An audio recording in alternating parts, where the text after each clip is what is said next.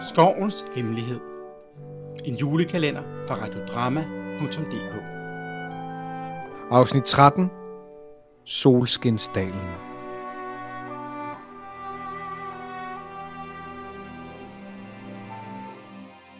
Med lanternen i poten gik Frida ind i den dunkle skov. Hun fulgte den sti, som hendes hjerte førte hende. Efter et stykke tid kom hun til en lille dal, badet i solskin og fyldt med farverige blomster, som blomstrede selvom det var midt om vinteren. Det var, som om tiden stod stille her, og dalen blev kaldt Solskinsdalen. Frida stoppede op og nød synet af de strålende blomster og den dejlige duft, de spredte.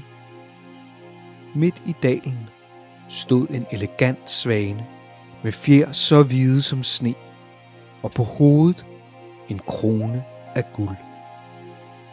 Den vendte sig mod Frida og nikkede med værdighed.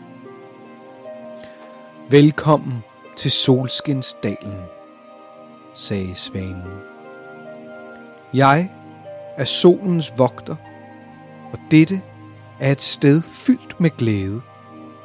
Du har fundet mig i denne strålende dal, og nu er det tid til at sprede din egen glæde.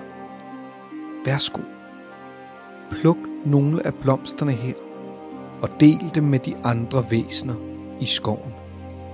Frida gjorde, som solens vogter sagde, og plukkede en buket af de smukke blomster.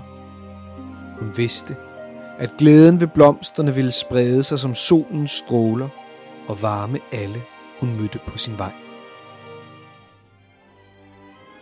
Du har lyttet til Skovens Hemmelighed.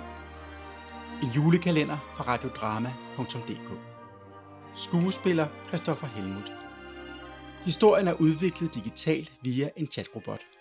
Herefter har dramatiker Morten Ågård redigeret og sammensat den endelige fortælling. Optagelse Kia Lundsgaard. Se mere på vores hjemmeside radiodrama.dk